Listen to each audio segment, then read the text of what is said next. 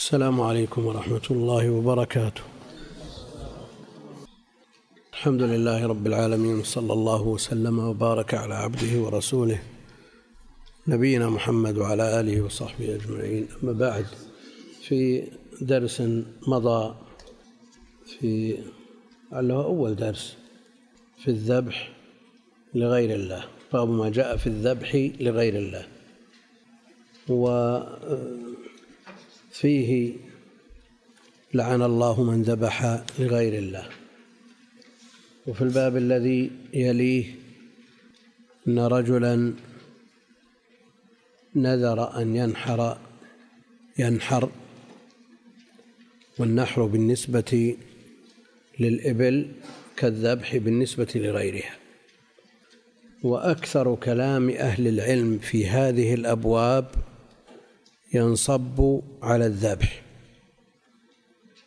ولا شك أن الذبح معتبر في التقرب إلى الله جل وعلا بذبح الهدايا وبذبح الضحايا والعقائق وغيرها. فهل المحظور المذكور في هذه الأبواب مختص بالذبح أو الذبح باعتباره هو الغالب في هذه في بهيمة الأنعام وما يتقرب به من النسائك ذكر الذبح وإلا فالأصل هو التقرب والتقديم لغير الله جل وعلا ولو كان حيا. حديث دخل النار رجل في ذباب دخل النار رجل في ذباب. في باب ما جاء في الذبح لغير الله. يعني لو أن شخصا أو ذلك الشخص اصطاد ذبابا وأعطاهم إياه. ومعلوم أن الذباب لا يذبح. فهل الذبح وصف مؤثر؟ لا سيما وأنه في هذه الأبواب كلها ينص على الذبح. لا شك أنه في التقرب إلى الله جل وعلا معتبر بمعنى أنه لو اشترى أضحية وأعطاها الفقير حية تصير أضحية ولا صدقة؟ صدقة. لو اشترى عقيقة ودفعها حية لو وجب عليه هدي في الحج أو العمرة وسلمها حية. الذبح له أثر ولا ما له أثر؟ وفي هذه الأبواب هل المقصود مجرد التقرب أو التقريب والتقديم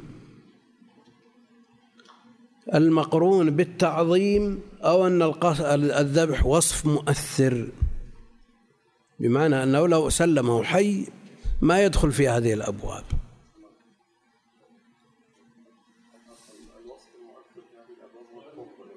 هو التقرب هو التقرب إلى الله أو لغيره. هذا الذبح معتبر يعني لو قال قرب ولو سمكة. السمكة ما تحتاج ذبح. فأخذ سمكة من البحر وأعطاها إياه. إيش يصير؟ مثل الذباب. مثل الذباب. صعد الذباب أعطاهم إياه.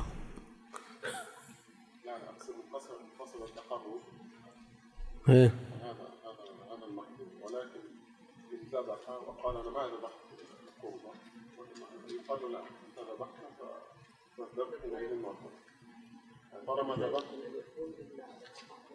طيب. هدية هدية. قد تكون هدية. أو رشوة. نعم شو نعم هذا الذي قرب ذباب ذبحه ولا ما ذبحه؟ إيش يذبح؟ ها؟ إيش يذبح؟ إذا الإطلاق الذبح في هذه الأبواب جرى مجرى الغالب جرى مجرى الغالب وإلا إذا قدمت ال ال هذه النسيكة ولو كانت حية بنية التقرب إلى غير الله جل وعلا والتعظيم له ما يختلف الحكم. لأنه في في هذا الكتاب وفي غيره من الكتب التنصيص على الذبح تنصيص على الذبح لا شك أنه آه، تتابعوا عليه وذكروه وجاءت به النصوص. لعن الله من ذبح لغير الله. لكن لما كان الغالب أن مثل هذه الهدايا والقرابين إنما تذبح ذكرت وإلا لو تقرب سمك هل نقول إنه ما ذبح؟ ها؟ هو تقرب ها؟ شو؟ السائبة هذه عاد من أعمال الجاهلية وجاء الشرع بإلغائها ونفيها لا هم ما هم بيسيبون للتعظيم. هم يسيبونها لأنها أدت ما عليها جاءت بعشرة بطون فسيبوها. ها؟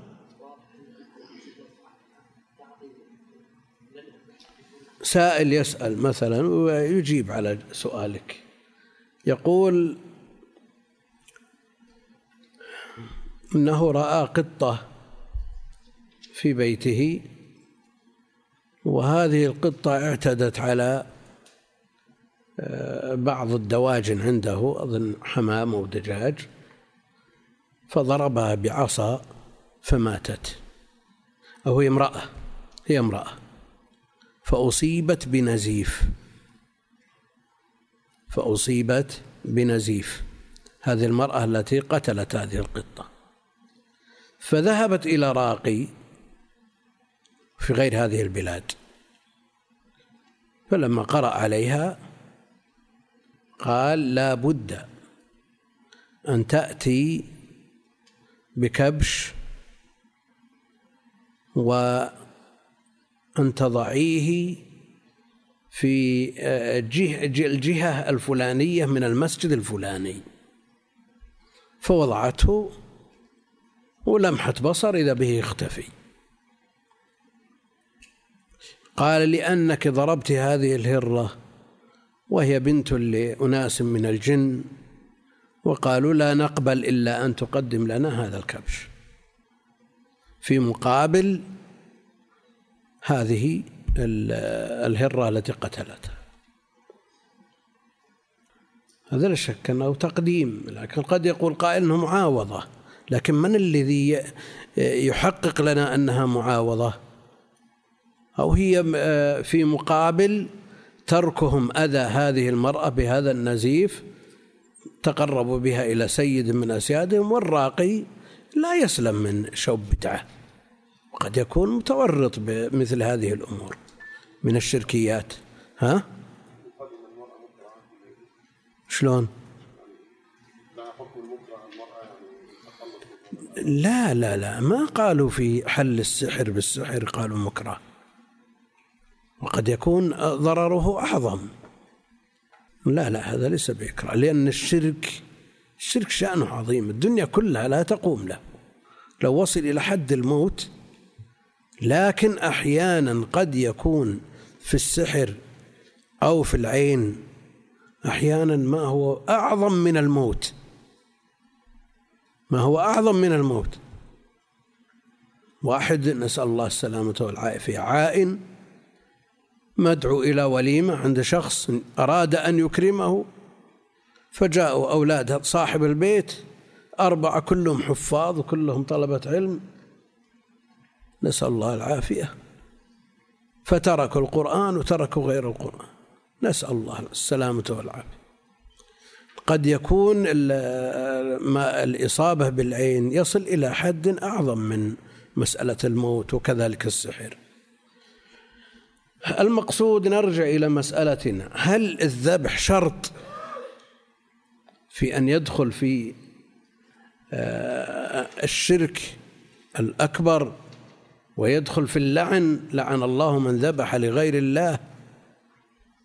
إلى غير ذلك مما ورد في النصوص الذبح اللي هو سن السكين وقطع الأوداج وإبانة الرأس وهكذا وإزهاق الروح. هل هذا شرط؟ وإلا مجرد التقديم المقرون بالتعظيم. وذاك ما عذر ليتخلص من شرهم إلا أن التقريب لهذا الصنم واضح من سياق الخبر. وهذه المرأة التي قدمت هذا الكبش بناء على كلام الراقي قدمته حيا فأخذوه. ماذا يقال في حكمه؟ ها؟ شلون؟ هم ما يقولون لك آه، آه، قرب. يقول كذبح أو قدم. السحرة أو بعض الرقاة الذين لهم تعامل مع الشياطين. نسأل الله العافية. يقول لك قدم. ها؟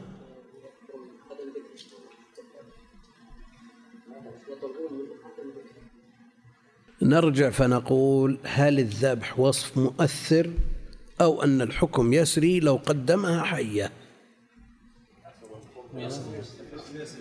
ها؟ شلون؟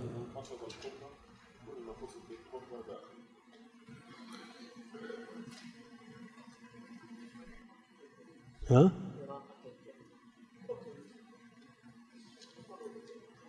قلنا إن إراقة الدم لها أثر حتى في العبادة.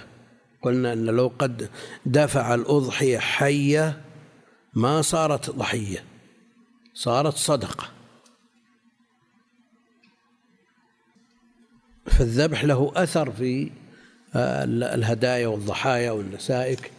لكن في هذا الباب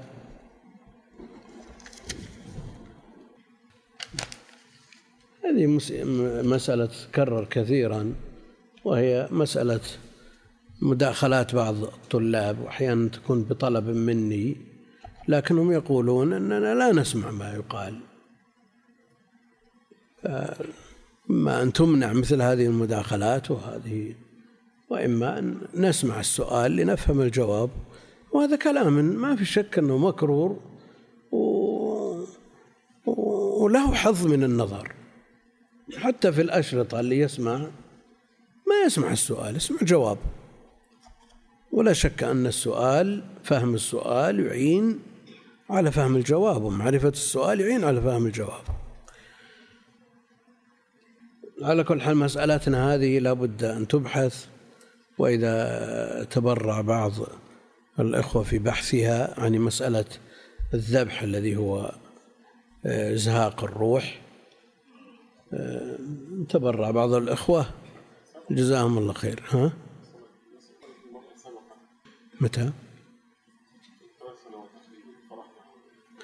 نطرح المسائل لكن الكلام على أن الحضور قد لا يكون من حضر سابقا لكن نريد بحث. سم. بسم الله الرحمن الرحيم. الحمد لله رب العالمين وصلى الله وسلم على نبينا محمد وعلى آله وصحبه أجمعين. اللهم اغفر لنا ولشيخنا واجزه عنا خير الجزاء برحمتك يا أرحم الراحمين. قال الإمام المجدد شيخ الإسلام محمد بن عبد الوهاب رحمه الله تعالى. باب من الشرك أن يستغيث بغير الله أو يدعو غير أو يدعو غيره. وقول الله تعالى ولا تدع من دون الله ما لا ينفعك ولا يضرك. فإن فعلت فإنك إذا من الظالمين. وإن يمسسك الله بضر فلا كاشف له إلا هو. الآية وقوله فابتغوا عند الله الرزق واعبدوه. الآية وقوله ومن أضل ممن يدعو من دون الله من لا يستجيب له إلى يوم القيامة.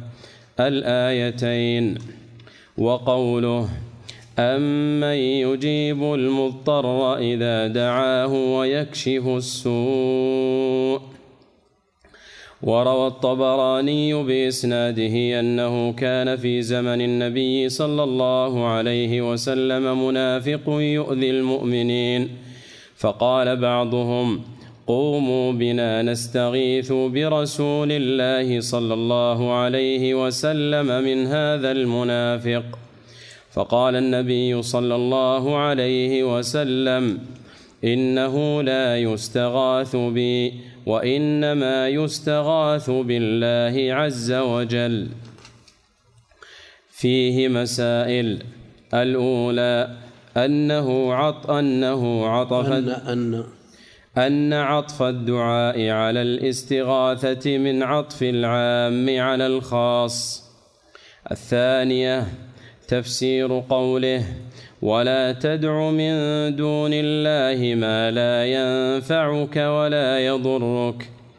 الثالثة أن هذا هو الشرك الأكبر.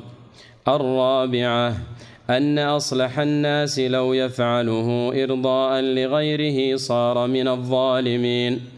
الخامسة تفسير الآية التي بعدها. السادسة كون ذلك لا ينفع في الدنيا مع كون مع كونه كفرا. السابعة تفسير الآية الثالثة. الثامنة أن طلب الرزق لا ينبغي إلا من الله كما أن الجنة لا تطلب إلا منه. التاسعة تفسير الآية الرابعة. العاشرة ذكره أنه لا أضل ممن دعا غير الله. الحادية عشرة أنه غافل عن دعاء الداعي لا يدري عنه. الثانية عشرة أن تلك الدعوة سبب لبعض المدعو للداعي بغض. أحسن الله عليك. أن تلك الدعوة سبب لبغض المدعو للداعي وعداوته له. الثالثة عشرة تسمية تلك الدعوة عبادة للمدعو. الرابعة عشرة كفر المدعو بتلك العبادة. الخامسة عشرة أن هذه الأمور هي سبب كونه أضل الناس.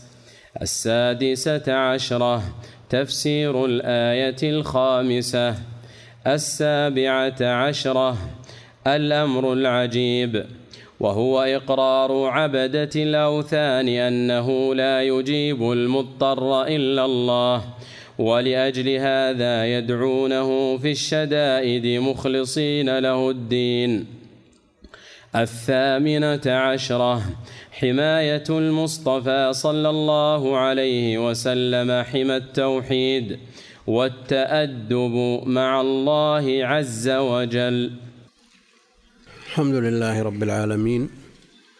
صلى الله وسلم وبارك على عبده ورسوله نبينا محمد وعلى آله وأصحابه أجمعين.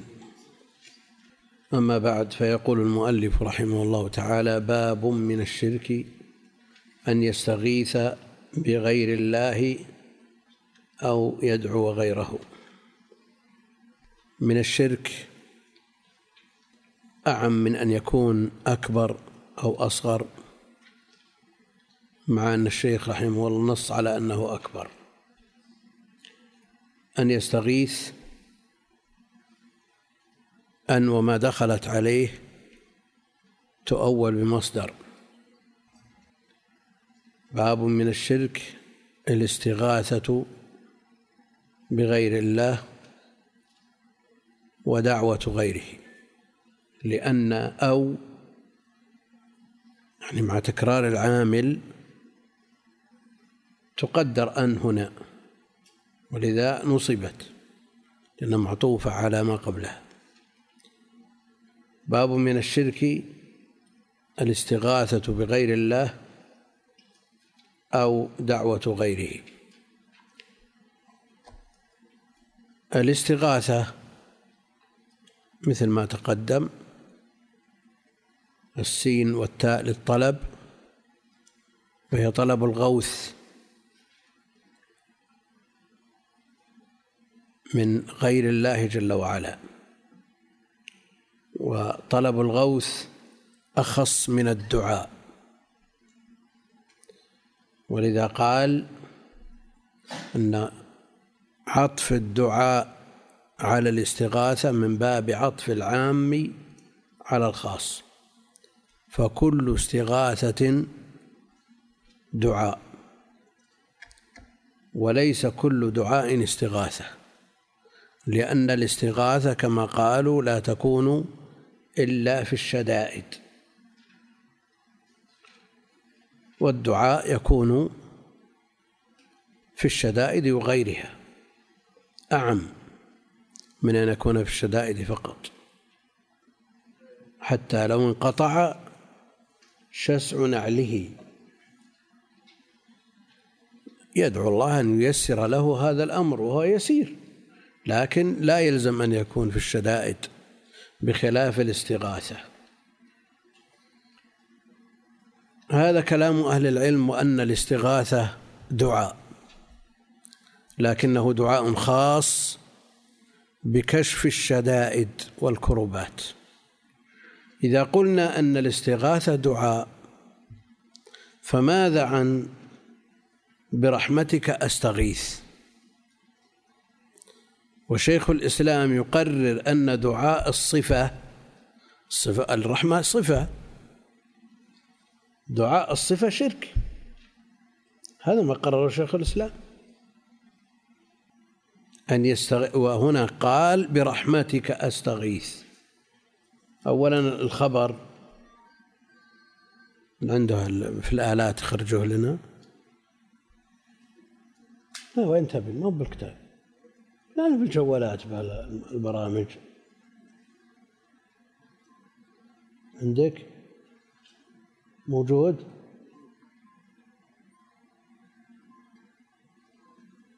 صفحة كم؟ ها؟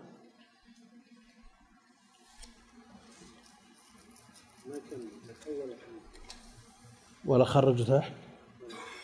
هات الصفحة بس. صفحة كم؟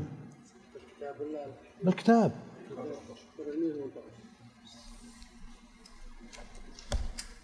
غير النسخة يا شيخ. غير النسخة ما هي بالنسخة نفسها؟ لا فتح المجيد. إيه لا ما ينفعنا. أعطني يا أبو عبد الله.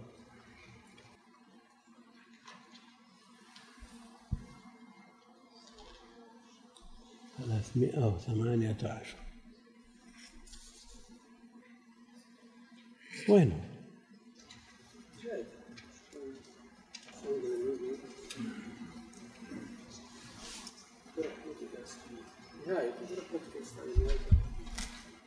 أي أي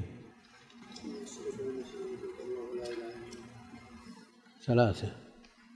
أبو داود في السنن والترمذي. والحاكم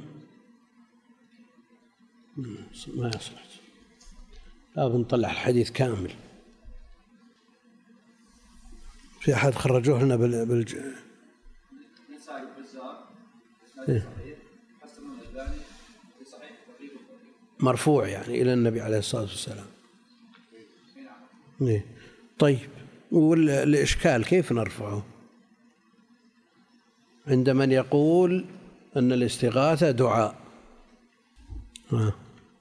برحمتك نستغيث. ها؟ يكون هذا من باب التوسل إلى الله جل وعلا بصفته؟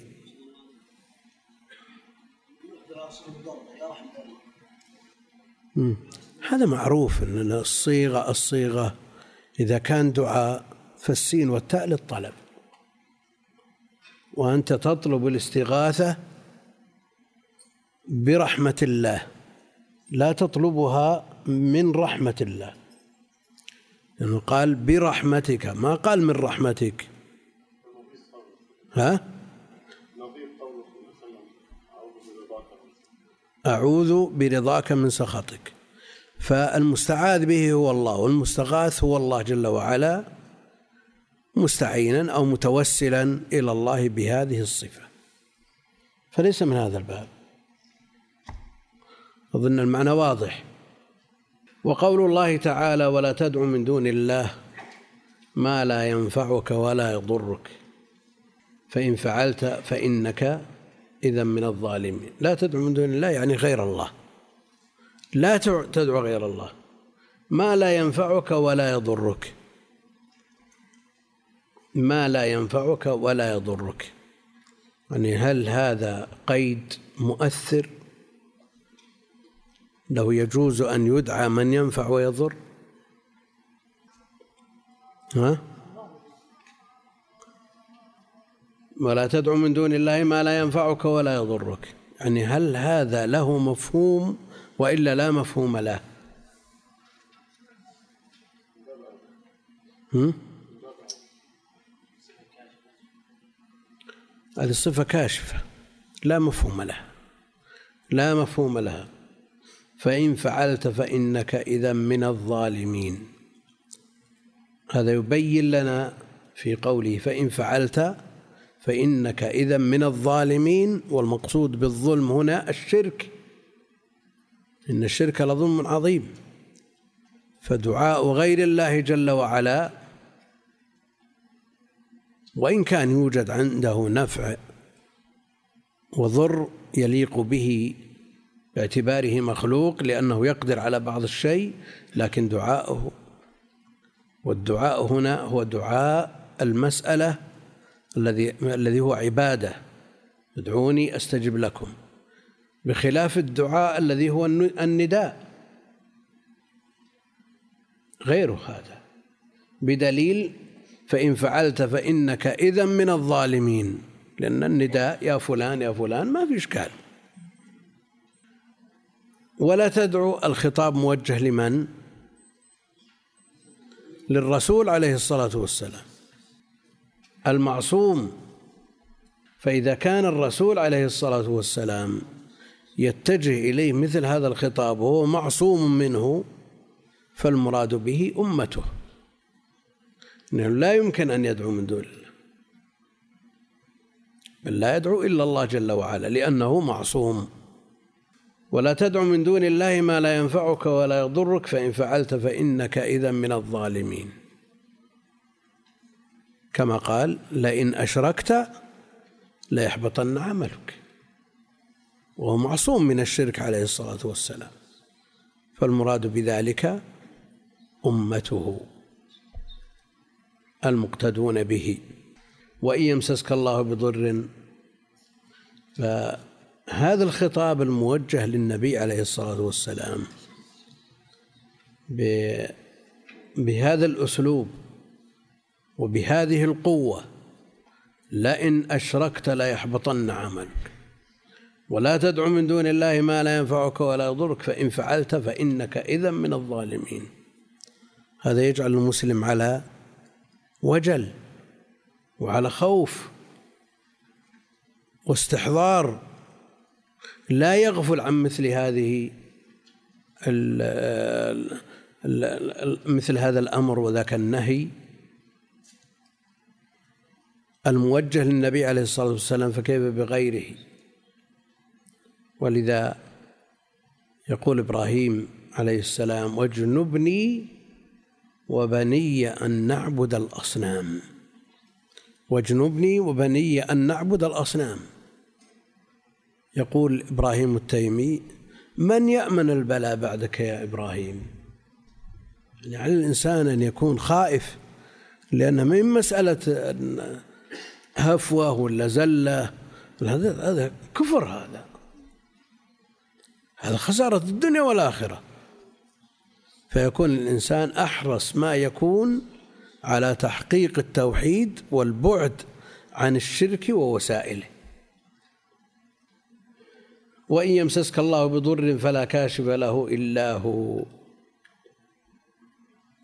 وإن يمسسك الله بضر فلا كاشف له إلا هو. في سورة يونس ويردك بخير. نعم. وإن يردك بخير. في سورة الأنعام وإن يمسسك وش الفرق بين يردك ويمسسك؟ هم؟ في المس نفع والوصل أما في الإرادة فلا يصل بعد وإن يمسسك نعم ها؟ طيب ويمسسك بخير في سورة الأنعام كذا تختلف عن سورة يونس. ها؟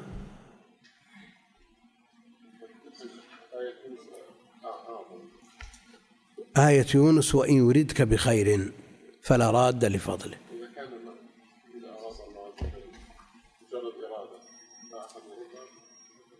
أن الله جل وعلا يريد الخير. ما يريد الضر يمسس بالضر والضر من مفعولاته جل وعلا وليس من أفعاله وش الفرق؟ إن الله لا يفعل الخير والشر ليس إليك كما جاء في الحديث فهو لا يريد الضر يريد الخير لكن قد يمس بالضر ويترتب عليه مصلحة فيكون حينئذ ها؟ خير. يكون في أفعاله الخير سواء كان المفعول خير ولا ضر والشر ليس إليك. ولذا لا يضاف إليه الشر. وإن كان في مفعولاته ما هو شر يقع فيها ما هو شر بالنسبة وليس بشر محض. ليس بشر محض. قد يترتب على هذا الشر خير أعظم بكثير مما لو لو لم يصب به. وكذلك المصائب. ترتب عليها مصالح ومنافع وإن يمسسك الله بضر فلا كاشف له إلا هو. ما يكشف الضر إلا الله جل وعلا. وإذا كان الأمر كذلك فكيف تدعو من دونه؟ من لا يستطيع أن ينفعك ولا يستطيع أن يضرك ولا يستطيع أن يكشف ما بك من ضر بل لا يكشفه إلا الله جل وعلا. المفعولات هي الناشئة عن الفعل. المفعولات هي الناشئة عن الفعل. ولذا من نستطرد لكن ما أدري عاد. يعني خلق الله السماوات والأرض. خلق الله السماوات والأرض. وش تعرف السماوات؟ ها؟ يقولون المفعول به هو الذي وقع عليه فعل الفاعل. وقع عليه فعل الفاعل. هي موجودة علشان يقع عليها فعل؟ ها؟ مفعول مطلق. هذا كلام ابن هشام في المغني. ها؟ لأن ما وقع عليها فعل. ما وقع عليها فعل. ها؟ ما هو بالأصل أنك تقول شربت الماء أو أخذت العلبة هذه. وقع عليها الفعل. السماوات غير موجودة علشان يقع عليها فعل. خلنا من الأنواع ذي إحنا نناقش كلام ابن هشام. من حيث المعنى صحيح ولا غير صحيح؟ شو؟ الخلق. خلق الله خلقا هو السماوات والأرض. شو؟ لا لا تقول لي خبر. خلقا هذا الخلق حقيقته السماوات والأرض. تبين لك الفرق؟ الأصل أن الشيء يكون موجود المفعول موجود من قبل من قبل الفعل. ثم يقع عليه فعل الفاعل. السماوات والأرض غير موجودة قبل الفعل. هذا الذي جعل ابن هشام يقول إنها في حقيقتها مفعول مطلق وليست مفعول به.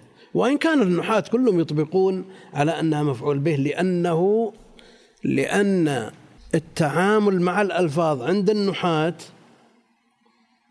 على على تجرى على قواعدهم. تجرى على قواعدهم العامة. بغض النظر عما يعتري بعضها من حيث المعنى. الآن لما يقولون الله لفظ الجلالة مشتق. هم؟ وش يقتضي كونه مشتق؟ المشتق مأخوذ من المصدر. فالألوهية هي الأصل والله فرع. صحيح ولا لا؟ صحيح؟ في شيء قبل الله جل وعلا؟ ها؟ لكن يقولون من حيث الموازين اللغوية هذا وضعه من حيث الوزن. وإلا من في حقيقة الأمر ما في قبل الله ما في شيء. من أجل أن يشتق منه. منهم من قال جامد ومنهم لكن أصل المادة وأصل التركيب هو تركيب المشتقات. ظن هذا نوع دقيق قد يعسر فهمه على ولماذا لا نغير من تعريف المفعول به أصلا؟ شلون؟ لو كان لو خلق الله السماوات لم يقع عليها فعل الفاعل ممكن نغير من من من التعريف علشان مثال واحد وجد ما خالف علشان مثال واحد نغير القاعدة إذا السماء انشقت إذا السماء انفطرت السماء مرفوعة بإيش؟ ها؟ بفعل مقدر. بعضهم يقول لماذا نقول فعل مقدر؟ هذا وضعه بعد إذا ما وش اللي يمنع من رفعها ها؟ لأن لا تدخل على الأسماء. فنقدر فعل. يقول نلغي هذه القاعدة ونخلي تدخل على الأسماء. ولا سيما الأمثلة كثيرة جدا. لكن فيما معنا ما في إلا مثال واحد.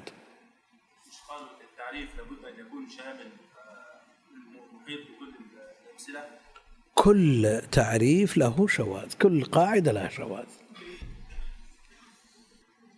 وقوله فابتغوا عند الله الرزق واعبدوه فابتغوا عند الله الرزق واعبدوه. ابتغوا يعني اطلبوا والطلب هو الدعاء.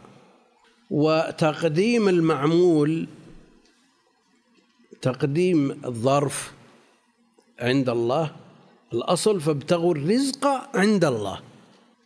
لأن عندك أكثر من معمول للفعل عندك المفعول والظرف وإذا اجتمع عدة معمولات لعامل واحد ما الذي يقدم منها؟ ها؟ المفعول وإذا اجتمع أكثر من مفعول ما الذي يقدم منها؟ ما يصلح أن يكون فاعلا. أعطيت زيدا دينارا. ما يصلح عندهم أن تقول أعطيت دينارا زيدا. كلها مفاعيل. لكن زيد يصلح أن يكون فاعل لأنه آخذ. والدينار مفعول لأنه مأخوذ. تقديم الظرف هنا من أجل إيش؟ الاختصاص. من أجل الاختصاص. مثل إياك نعبد وإياك نستعين. يعني فلا تطلبوه من غيره. فخصوه بطلب الرزق ادعوه ولا تدعوا غيره لحصول الرزق واعبدوه ولا تعبدوا غيره. فكما أن صرف العبادة لغيره شرك فطلب الرزق من غيره شرك.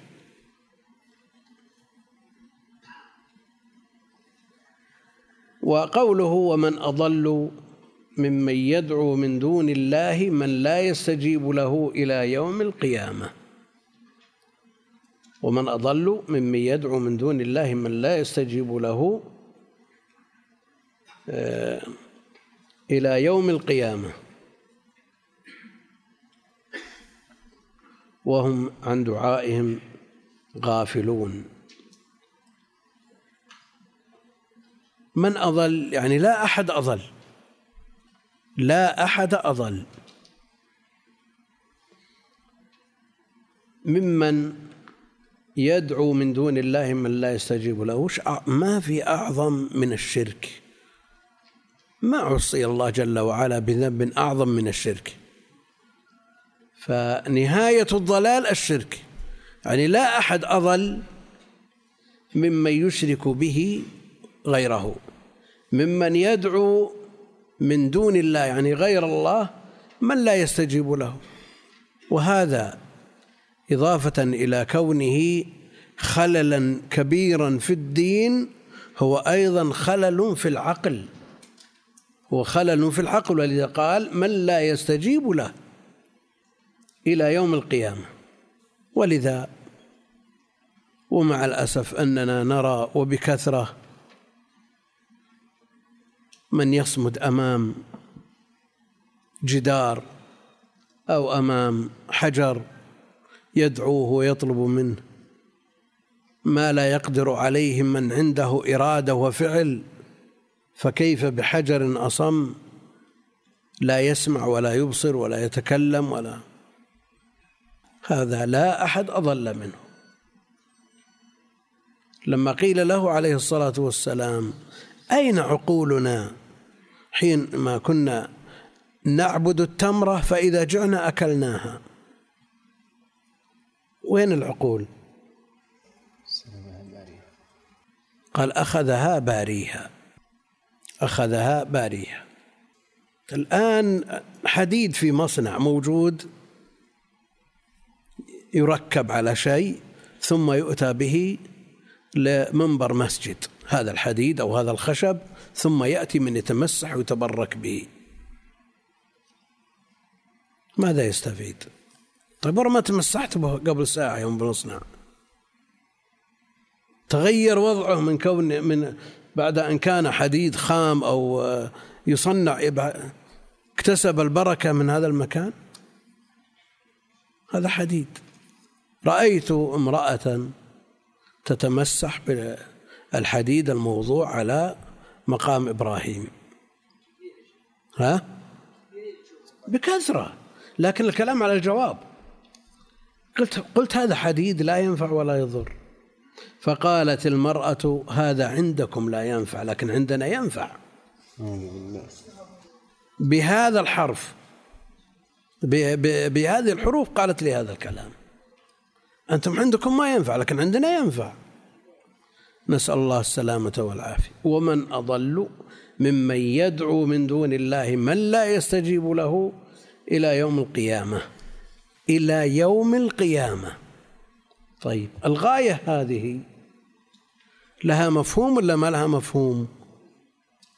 ها؟ شو مفهومه؟ ها؟ يستجيب له إلى يوم القيامة. هذا يعني كلام سياق الآية يدل على أنه ليس في الأصنام التي التي التي هي جامدة ولا تبعث ولا تحيا بعد مماتها لأن الغاية تدل على أنه يوم القيامة بيرد عليهم. يعني في هذا هذا في الأموات من الأحياء. هذه الغاية. وإذا قلنا أنها مثل ما لا ينفعك ولا يضرك. قلنا أنه وصف كاشف لا مفهوم له.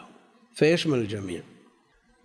وقوله أمن يجيب المضطر إذا دعاه ويكشف السوء.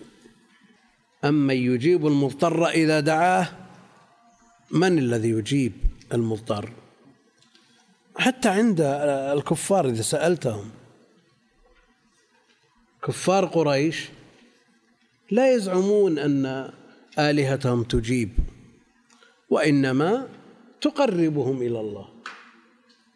ولذا كانوا في الرخاء يعبدون هذه الأصنام ويسألونها ويطلبون منها ويستغيثون بها. فإذا جاءت الشدائد أخلصوا أخلصوا فلا يدعون إلا الله. إذا ركبوا في الفلك دعوا الله مخلصين له الدين فلما نجاهم إلى البر الأمان إذا هم يشركون ولذا يقول الإمام المجدد رحمه الله تعالى في القاعدة الرابعة من القواعد الأربع أن مشركي زماننا أعظم شركا من الأولين لماذا؟ لأن الأولين يشركون في الرخاء ويخلصون في الشدة. أما مشركو زماننا فشركهم دائم في الرخاء والشدة. تجد في حريق ويقول يا علي يا حسين يا جيلاني يا بدوي حريق يشتعل نار؟ أو يداس في الأقدام. ويقول يا فلان يا فلان. فشركهم دائم في الرخاء والشدة. اللهم رب هذه بعض الناس فلان قطع رزقي. ها؟ فلان قطع رزقي. يعني صار سببا في قطعه. صار سببا في قطعه. وإلا المعطي والمانع هو الله جل وعلا. أحسن الله إليك. الطواف بالقبر بدون دعاء. هل هو شرك؟ اي شرك لأن الطواف خاص. يطوف لمن هو؟ يطوف لله ولا يطوف لصاحب القبر؟ خلاص. طواف عبادة لا يجوز صرفه إلا لله جل وعلا. نسأل الله العافية. اما يجيب المضطر إذا دعاه ويكشف السوء. ذكرنا كلام الشيخ الإمام المجدد رحمة الله عليه وهذا هو الواقع. يشاهد الآن في الرخاء والشدة.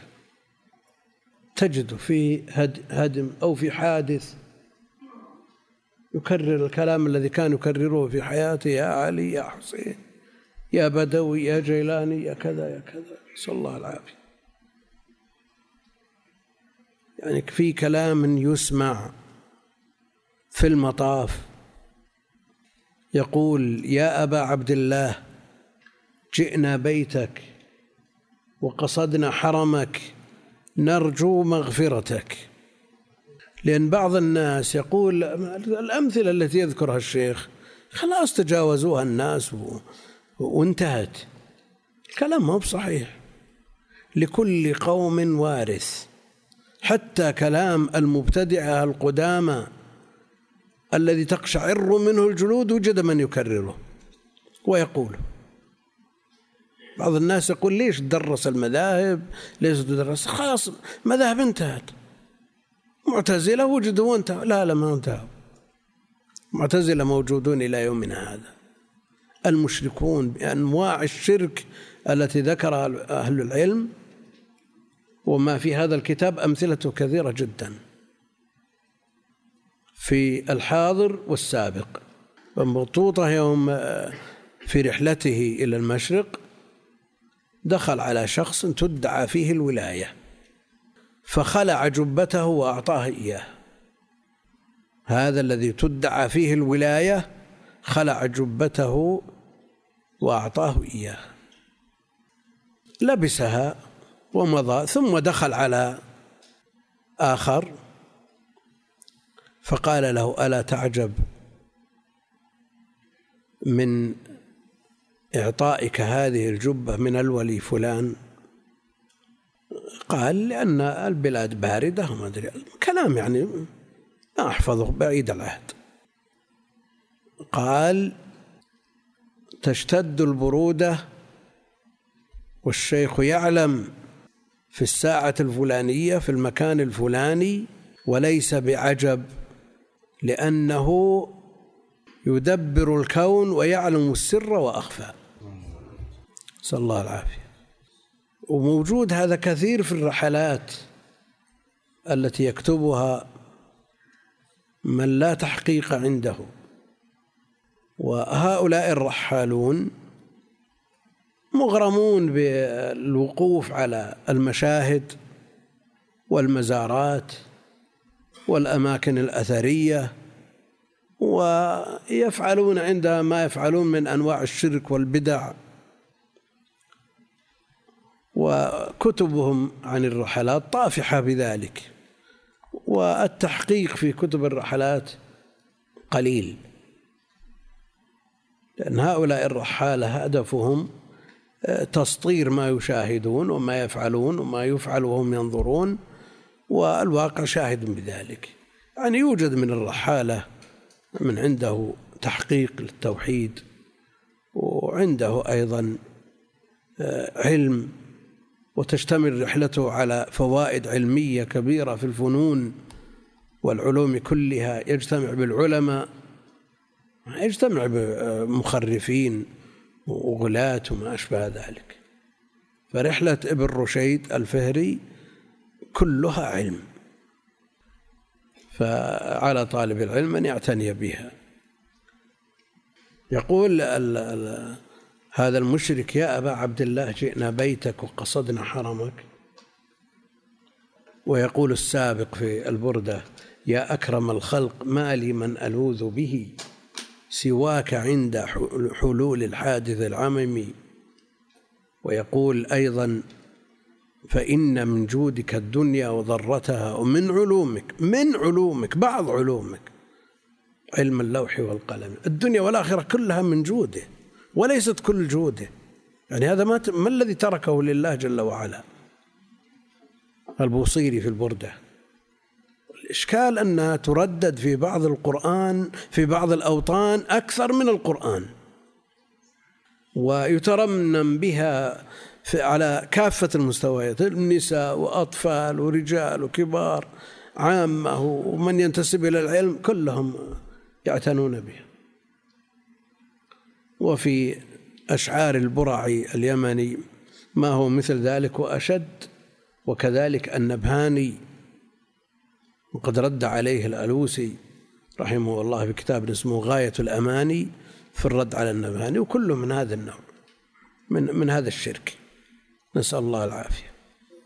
قال وروى الطبراني بإسناده وروى الطبراني بإسناده. أنه كان في زمن النبي صلى الله عليه وسلم منافق بإسناده المتصل من شيخه إلى عبادة بن الصامت. الشيخ سليمان بن عبد الله في التيسير يقول بيض المصنف لاسم الراوي وكأنه والله أعلم نقله عن غيره أو كتبه من حفظه. هو من حديث عبادة. بعض بعض من علق على التوحيد قال لأن إسناده لم يصح لم يذكره المؤلف. هذا الكلام ما هو بصحيح. لأننا بإمكاننا أن نقول روى البخاري بإسناده. إذا قلنا هذا ما نقول ما يصح لا. إنما هذا من باب الاختصار. بدلا من أن يقول روى الطبراني عن فلان عن فلان عن فلان نقول بإسناده والذي يريد التحقيق يرجع إلى الأصل ويجد الإسناد. لما كونه يكون تشكيك في الإسناد إذا لم يذكر هذا ليس بصحيح. لأن كثيرا ما نقرأ وروى البخاري بإسناده. لكن الحديث من رواية عبادة بن الصامت عن النبي عليه الصلاة والسلام وفي إسناده ابن لهيعة. ولذا قال الهيثمي رجاله رجال الصحيح غير ابن لهيعة وهو حسن الحديث. وهو حسن الحديث. ابن لهيعة مختلف فيه اختلاف كبير عند أهل العلم. الأكثر على تضعيفه مطلقا ومنهم من يقول إنه أن روايته ضعيفة إلا عن العبادله الأربعة ومنهم من يحسن ويجود حديثه وهو عالم فقيه لكن حصل له شيء من الاختلاط بعد احتراق كتبه. وعلى كل حال الأكثر على تضعيفه. وابن حجر في فتح الباري في مواضع ضعف حديثه. وفي موضع من كتاب الحج قال أخرجه الإمام أحمد عن حديث حديث جابر. أخرجه الإمام أحمد بإسناد حسن وفيه ابن لهيعة فحسن إسناده لأن فيه وفيه باللهيعة. فكلام من حجر باللهيعة لا شك أنه فيه نوع اضطراب اللهم إلا إذا كان نظره في الحكم عليه تبعا لمرويه لأنه قد يكون الحديث حسن وجوده بالله لأن من من اختلط وضعيف الحفظ. نعم؟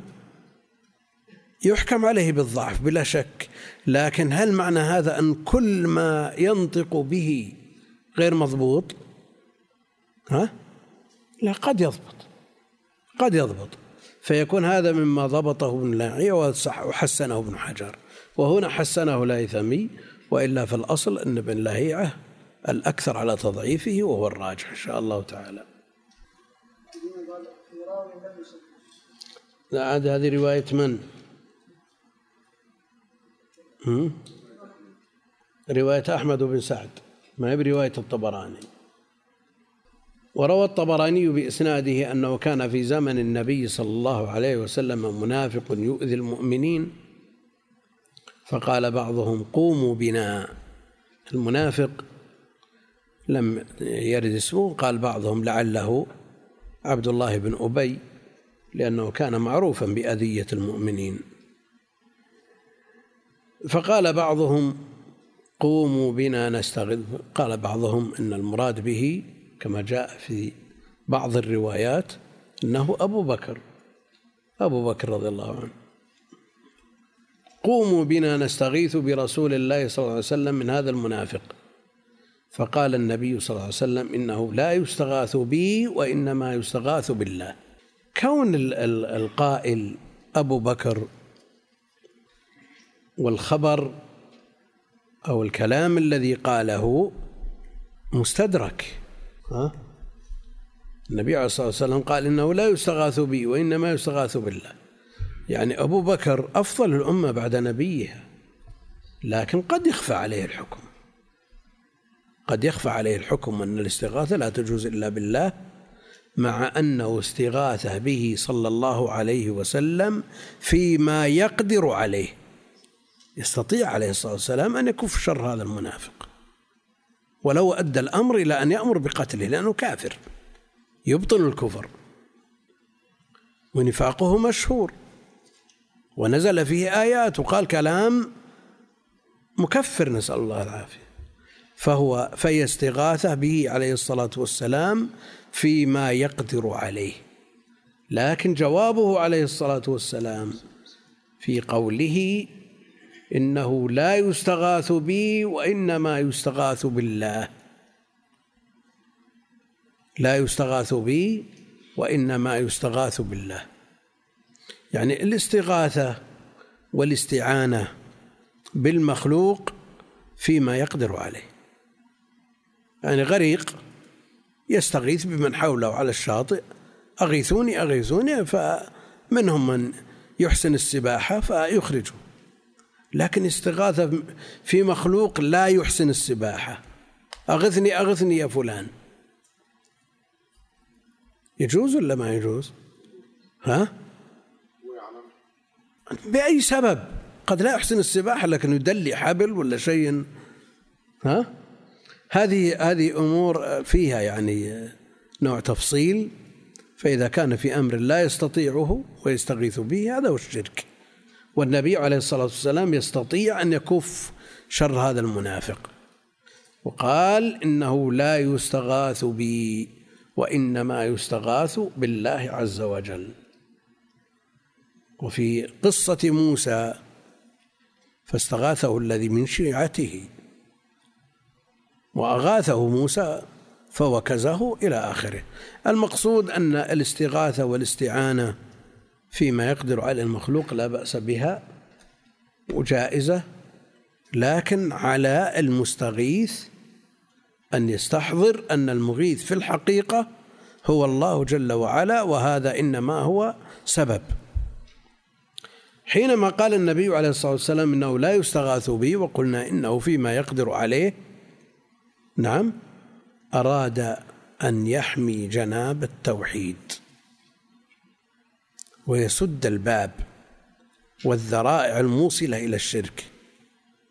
وإن كانت الاستغاثة به في هذا المجال مما يقدر عليه ولا شيء فيها لكن بعض الألفاظ أحيانا يكون فيها قوة تدل على أن الشخص الذي يستغاث به له شأن وعنده قدرة واستطاعة. فأراد النبي عليه الصلاة والسلام أن يحسم الباب ويسد الذريعة الموصلة للشرك و آه، في آه، قصة أنا شاهدتها في شخص كبير في السن وفي عقله شيء آه، يجري وراء ولده ومعه المسحات. تعرفون المسحات؟ تعرف المسحات؟ ها؟ إيه تختلف عن الفاس ولا من نوعه؟ الفاس بالطول وهذه بالعرض. ومعهم المساحي. فما فجأنا إلا صوت المساحي. في في الحديث الصحيح. هم؟ شو؟ أنا أقول المساحات عارض تعزق بها الأرض للزراعة وغيرها والفاس بالطول. تقطع بها الأشجار و... عرفت الفرق؟ لا اسمها مسحات. لا هذا الصحيح في اسمها هذا الصحيح في الحديث الصحيح. ما فجأة إلا صوت المساحي. المقول المقصود أن هذا الشخص كبير السن خفيف العقل يجري وراء ولده ومعه المسحات. فاستغاث الولد برجل لا يستطيع أن يدفع عن نفسه. نضو الخلقة.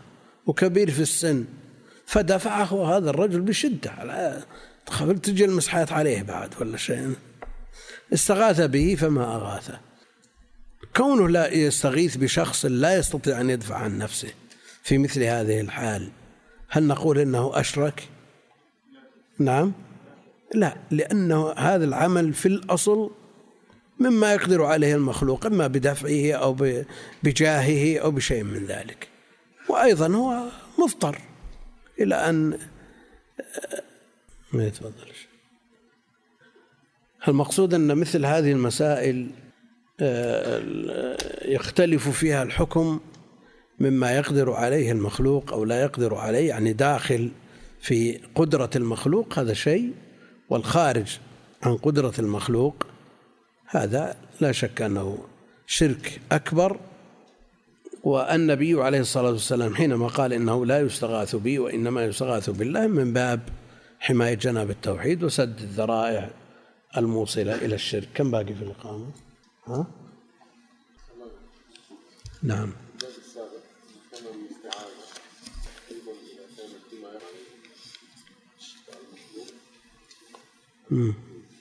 شو؟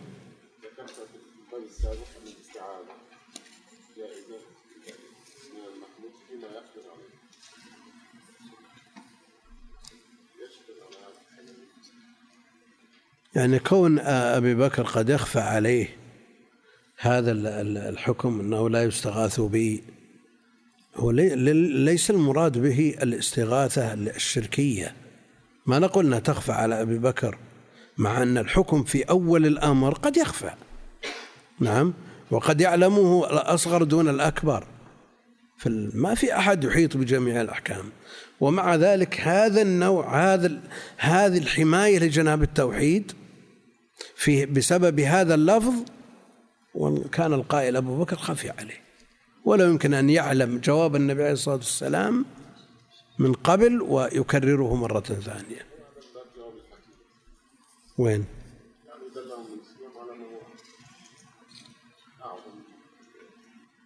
لا لا نفس الموضوع. جواب الحكيم في غيره. يصرف عن السؤال إلى غيره. يقول قلتم أن أبا بكر قد يخفى عليه أمر الشرك في الاستغاثة. هل تقصدون الشرك الخفي والأصغر؟ أنا أقصد أن أبا بكر خفي عليه ما تضمنه جواب النبي صلى الله عليه وسلم. وعرفنا أنه فيما يقدر عليه فليس بشرك. يعني هذا الأدب مع الله جل وعلا منه عليه الصلاة والسلام قد يخفى على أبي بكر وغير أبي بكر. وفي قرارة نفسه أن ما دام هذا العمل جائز لماذا لا نطلبه من النبي عليه الصلاة والسلام ولا فيه أدنى إشكال؟ ها؟ إيه لا فيما يقدره. لا شك أن هذا أكمل.